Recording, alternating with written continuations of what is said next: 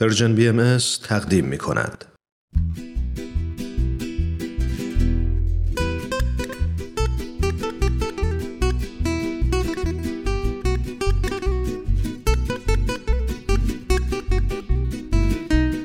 اتاق مشاوره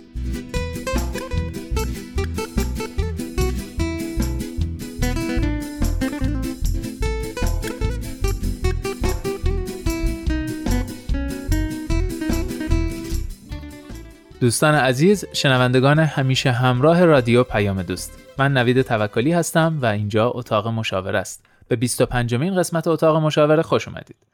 اگه یادتون باشه هفته گذشته در مورد دوران نوجوانی صحبت کردیم اما بحثامون به انتها نرسید. در واقع و این هفته ادامه بحث های هفته گذشته رو خواهیم داشت. برای اینکه یادآوری بشه هم برای شما هم برای ما داستان اون هفته رو یک بار دیگه میشنویم بعد برمیگردیم.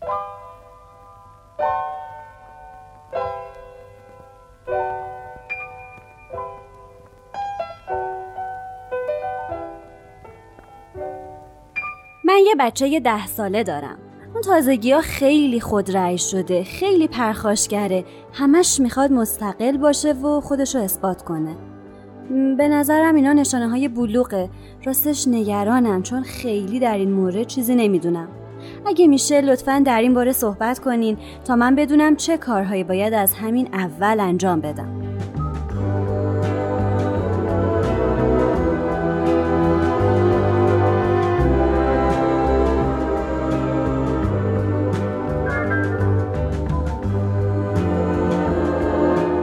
خب داستان رو یک بار دیگه شنیدید. خانم روحی وحید کارشناس محترم برنامه با ما هستند.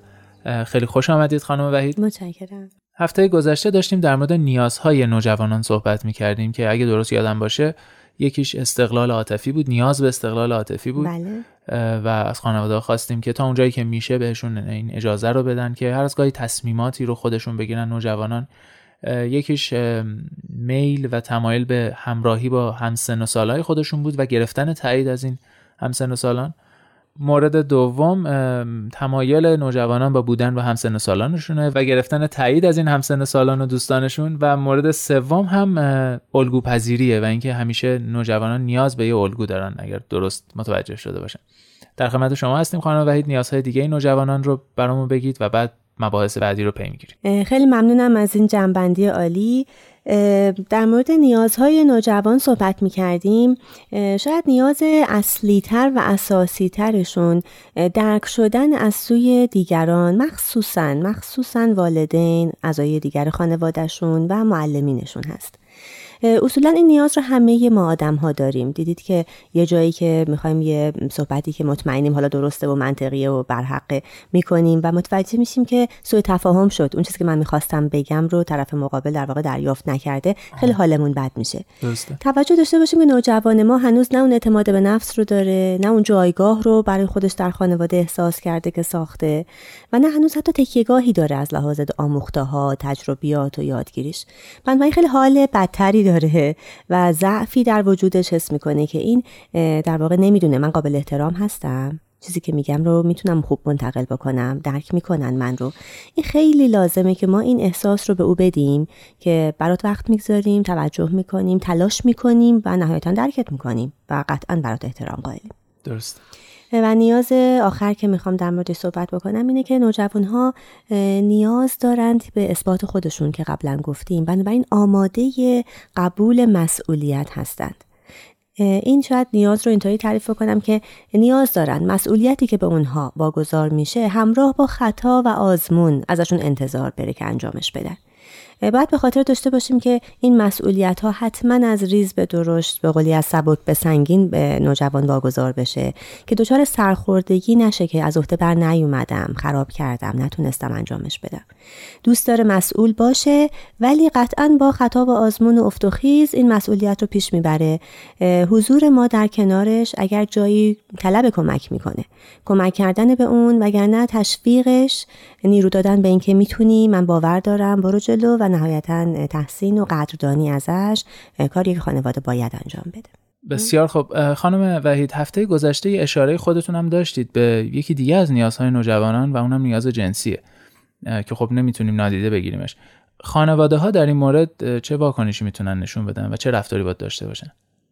ببینید نیازهایی که الان اینجا پشت سر هم گفتیم نیازهای رشد شخصیتی عاطفی روانی نوجوان بود. قطعا بله نیاز جسمی هم داره کشش عضلانی داره دردهای بدنی داره نیاز به ورزش داره خوابش شاید تنظیمش به هم می‌خوره بعضی خیلی کم خوابتر پر خوابتر میشن و بله نیاز جنسی هم به خاطر فوران و اوج های جنسی در این دوران انگار که بیدار میشه و خب می‌تونه که رو به شدت و حدت هم بره.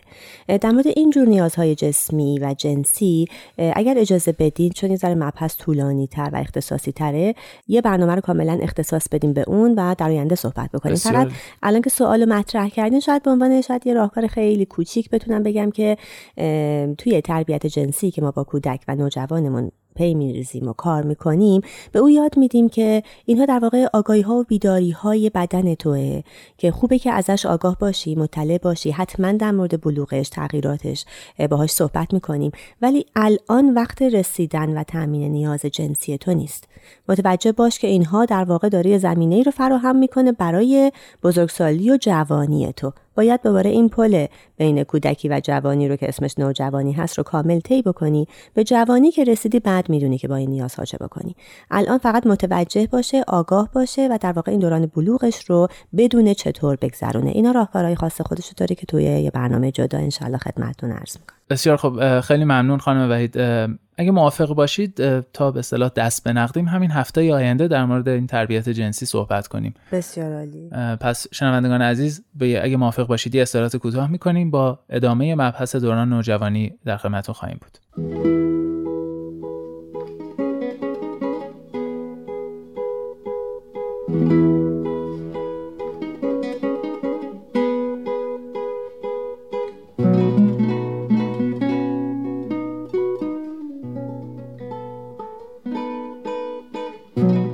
همراهان عزیز شنوندگان مهربان رادیو پیام دوست. من نوید توکلی هستم و اینجا اتاق مشاور است. ممنون که همچنان ما را همراهی می‌کنید. تا اینجا در مورد نیازهای نوجوانان صحبت کردیم و مسائل دیگه. فکر می‌کنم دیگه وقتش باشه که در مورد راهکارهای تربیتی به صورت خاص صحبت کنیم. خانم وحید اگه ممکنه بعضی از مهمترین راهکارهای تربیتی رو معرفی بفرمایید. بله حتما. برای اینکه نوجوان ما یه هویت سالمی رو داشته باشه و به سلامت از این دوران بگذره ما باید بین سیستم های زیستی، اجتماعی و روانی اون یه تعادل و وحدتی ایجاد بکنیم.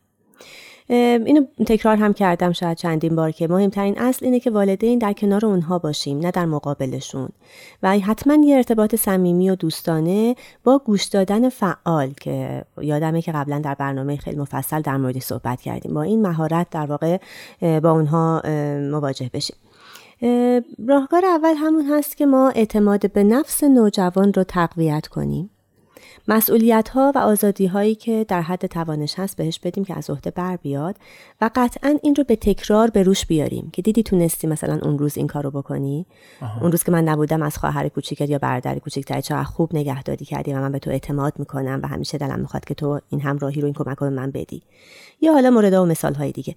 به یادش بیاریم که تو تونستی این چند تا کار خیلی خوب انجام بدی. پس قطعا بازم بیشتر و بهتر از این می‌تونی. راهکار بعدی اینه که هیچ وقت هرگز اون رو مقایسه نکنیم. چه با دیگران چه حتی با دوران نوجوانی خودمون. این اشتباهیه که اغلب من والد ممکنه مرتکبش بشم که بابا ما که نوجوان بودیم که اینجوری نبود یا اینو نداشتیم این کارا رو نمی‌کردیم. بپذیریم که زمان ما حتی اشتباهاتی که در مورد ما شده کم و زیادهای ما گذشته. الان نوبت فرزند منه نوجوانی اوست که مهمه و حق داره که شایسته و سزاوار همه اون چیزی رو که نیازشه به اندازه خودش داشته باشه. سوم اینکه اون پل عاطفی ارتباط مؤثر صمیمی رو که گفتم خدمتون. بزنیم برقرار کنیم و تلاش کنیم که این ارتباط رو حفظ بکنیم. اگر والدین آگاه باشن از ویژگی ها، نیازها و خصوصیت های نوجوانشون در واقع می‌تونن با درک و صبر بیشتری خیلی از کاراشو نادیده بگیرن. خیلی از کارا رو حتی قبل از اینکه حالا اون نیاز اصلی اوج بگیره و به پرخاش و دردسر بیفته پیشگیری کنن. ببیننش برطرفش بکنن. حتما در مورد تحولات بلوغ و تغییراتش ارزش هایی که خانواده داره رفتارهایی که برای او آزاده یا برای او ممنوعه. در مورد نوع مذهبی که حالا اون خانواده اعتقاد داره و باید نبایدهای مذهبی حتما در مورد همه اینها به وضوح سریح و به کرات با نوجوان وقت بگذارن و صحبت بکنن. ارتباط نزدیک داشتن و همفکری با اولیای مدرسه از راهکارهای خیلی مهمه که اغلب نادیده گرفته میشه. شاید یه جاهایی ما فکر می‌کنیم که خب روی سیستم آموزشی کشور یا مدرسه حالا دبیرستان نوجوانم که من نمی‌تونم تاثیر بگذارم. قطعا می‌تونیم. حداقل با آگاه بودن از اینکه چه اتفاقی داره اونجا میفته سیستم چیه چه کسانی دارن چه مدل ها و رفتارهایی رو در واقع ارائه میدن به فرزند من این نزدیکی این ارتباط رو تقویت بکنیم تا آگاه باشیم. بر او چه میگذره و حتی اگر که می‌تونیم تاثیر بگذاریم پیشنهادها و انتقادها و حتی حضور داوطلبانمون رو در محیط آموزشی اعلام بکنیم برای کمک به فرزندمون. و اگر می‌بینیم که مورد جوریه که هیچ گونه تغییری رو ما نمی‌تونیم به طور مثبت در مدرسه و دبیرستان او ایجاد بکنیم به دنبال فضای بهتری باشیم. یعنی همیشه فکر نکنیم. خب همینه و ما حبسیمون ثبت نام شده و بعد تا آخر مثلا دبیرستانش اونجا بمونه.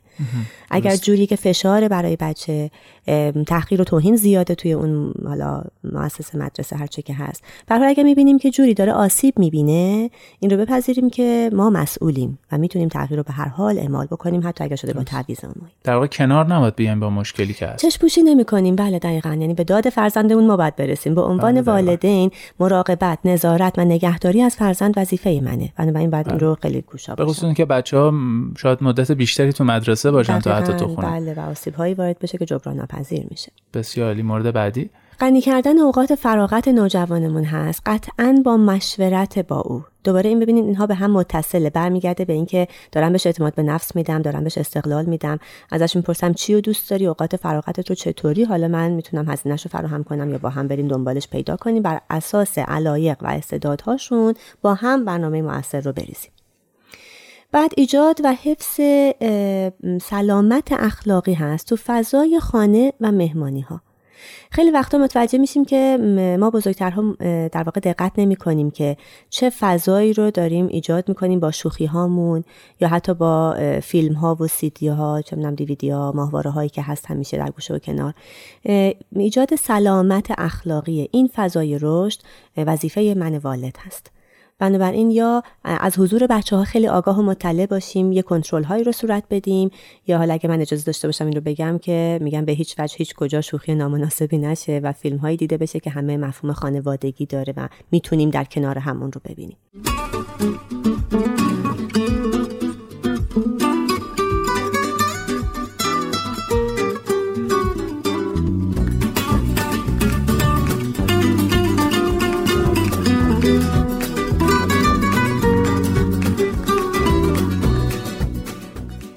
خب دوستان با اتاق مشاوره همچنان همراه هستید. من نوید توکلی هستم. در خدمت خانم روحی وحید کارشناس برنامه هستیم. تا اینجا فکر می‌کنم 6 مورد از راهکارهای تربیتی خانواده ها در مورد نوجوانان رو شنیدیم. ادامه راهکارها رو همچنان در خدمت خانم وحید خواهیم بود. در ارتباط با نوجوانمون ما احتیاج داریم به اینکه اقتدار داشته باشیم و اون رو نشون بدیم. اما تا اونجایی که میشه این ارتباط و این اقتدار فاقد تحکم باشه. یعنی با تفاهم، صمیمیت، محبت، با انعطاف ولی در عین حال کاملا واضح و مقتدرانه. ما نه سختگیری می‌خوایم مخصوصا توی این دوران نه سهلگیری. خیلی این با هم بودنه صحبت کردن همونجور که شما گفتین صبوری و احترام. احترام متقابل چیزیه که بسیار در نوجوان ما مؤثره در رشدش تحکیمش بهش ثبات دادن و ما نیازمند این هستیم. از اهانت تحقیر سرزنش و قطعا همطور که گفتم مقایسه کاملا باید پرهیز کرد. آموزش های زندگی به نوجوان مثل مهارت حل مسئله، کنترل احساسش، کنترل خشمش، نگفتن منطقی، مهارتی که باید بلد باشه و خداگاهی. اینا جز های زندگی هستن یا حالا بلدیم و به حال هایی رو فراهم می‌کنیم که نوجوان من در اون ببینه و تجربه کنه و یاد بگیره یا از کارگاه های بیرون کمک می‌گیریم و این رو توی برنامه ریزی اوقات فراغت نوجوان وارد می‌کنیم. اینکه خونه محیط شاد و بانشاد داشته باشه کلا برای رشد بچه ها مفیده. حالا چه حتی جسمی بگیری چه روحی چه عاطفی.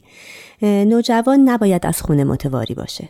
در این صورت پناه می‌بره به جمعهای بیشتری از دوستان و ناآشنایان در واقع که ما خبر نداریم کجا میره و چه اتفاقایی براش میفته من دلم می‌خواد اگر از مسئولین از این برنامه رو گوش میده این محیط شاد رو به مدارس هم ببریم. باید مدرسه ها برای بچه ها همراه با پذیرش احترام نشاد برنامه هایی که سرور و شادی درش هست و در این حال خوب آموزنده و امنه همراه باشه. در واقع فکر می‌کنم اگر نوجوانی به راه خطایی کشیده میشه بیش از اینکه مسئولش خودش باشه مسئولش ماهاییم حالا به عنوان والدین و معلمین مدارس فکر می‌کنم هم که درکش نکردیم هم که کمکش نکردیم در کنارش نبودیم کاملا محیط درسته. شاد و مناسبی براش تهیه نکردیم که بله بعد بله. به جای دیگه. ناخواسته ندانسته او رو سوق دادیم به جاهایی که تاریکه و خرابه و خطره بسیار عالی اه، شاید راهکار دیگه این باشه که خانواده ها خیلی شفاف و واضح باید در مورد خواسته های اجتماعیشون با نوجوانشون صحبت بکنن یعنی